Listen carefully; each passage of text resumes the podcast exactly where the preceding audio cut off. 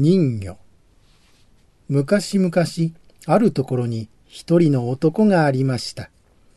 もはや年頃でございますが、定まったおかみさんがございませんから、どうかして良いおかみさんをもらい、夫婦仲良く暮らしたいものだと、そのことばかり考えておりました。ところがこの男は、また大の釣り好きでございまして、暇があれば近所の海辺に来て、岩の上から竿を出して、怠惰のヒラメだのというものを釣っては、これをこの上もない楽しみにしておりました。するとある日のことで、男はいつもの通り釣りをいたしておりますと、何者ともわからず、大層重いものがかかりました。竿を持って引っ張り上げようとしましても、なかなか重たくて上がりませんから、男も少し驚きまして、これは大変だ。きっと大きな亀の子がかかったに違いない。うっかりして糸を切られたらつまらないから、とにかくそろそろ上げてみようと、気長に手繰り上げてみますと、これは亀の子と思いのほか、体はちゃんと魚で、頭ばかり人間の顔をした大きな人魚でしたから、男は二度びっくりしまして、こいつはなるほど大変なものがかかった。人魚といえば誠に珍しい魚で、よく見せ物に出したり、またこの肉を食べた者はいつまで経っても年を取らないと言って、大層人が珍重があるが、私はどうもこんな魚は気味が悪くて食べる気にならない。ことに、またこの顔を見ると、まるで人間と同じことで、こうして針にかかったのを大層悲しがっている様子。いかにもかわいそうに見えるから、せっかく骨折って釣ったんだけれども、このまま逃がしてやりましょう。と言いながら針を外し、これ人魚や。お前は海の底でなければいないものだと聞いていたが、なんだってまたこんな浅いところへ来て、私の針なんぞにかかったのだ。まだしも私だったからよかったものの、もしやこれが波の漁師ならば、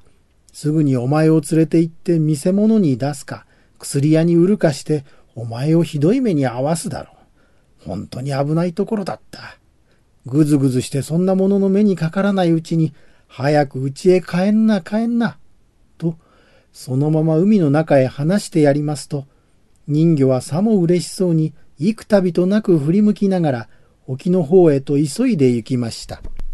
さて男は、その日も暮れ方まで釣りをして、魚をたくさん取りまして、それを持って家へ帰りましたが、元よりおかみさんがありません男やもめのことですから、ご飯を炊くのも一人なら、お魚を料理するのも一人で、たすきがけになって働いておりますと、表から女の声で、ごめんください。ごめんください。というものがあります。男は何の用かと思って、はい、どなた？と尋ねますと、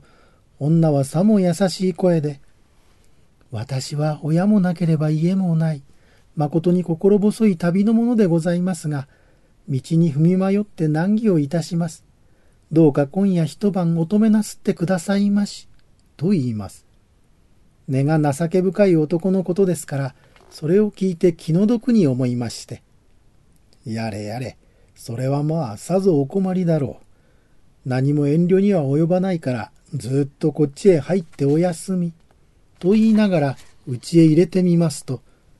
なりはそんなに綺麗でもありませんが、その顔の美しさというものは、まるで玉を磨き上げたようです。男は親切にお茶なんぞ出してやりながら、お前さんも旅をしてきたというから、さぞお腹が減っているだろう。今私がご馳走してあげるから、少しの間辛抱しておいで。と言いながら、また台所へ来て、お魚の料理にかかろうとしますと、この女は後ろからついてきて、もしもし、そのお魚のお料理なら、私にさせてくださいましな。何を言うんだ。お前さんはお客様だから、お座敷にちゃんとしていればいいんだ。いいえ、それでもあなたお一人でさぞお忙しゅうございましょうから、お魚の方は私がお手伝い申しましょう。私の方から押しかけてお宿を願って、その上あなたばかりを使い立て申しては、どうも心がすみませんから、ぜひそのお魚は私に料理をさせてください。と、立って頼みますから。そういうことなら、お前さんに頼もう。と、魚と包丁を渡しますと、女はそれを受け取って、さも嬉しそうに料理を始めましたが、そのまた上手なことと言ったら、大抵な魚屋だってかなわないくらいです。そこでお膳立てができましたから、二人で食べ始めましたが、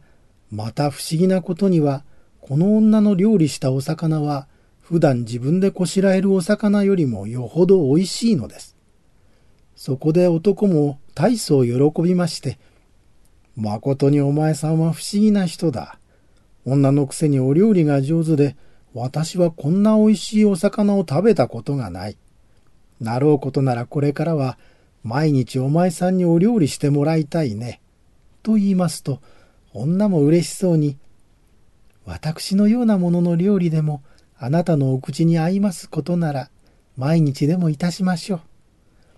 だがお前さんだっていつまでもこんなところにいることはできまい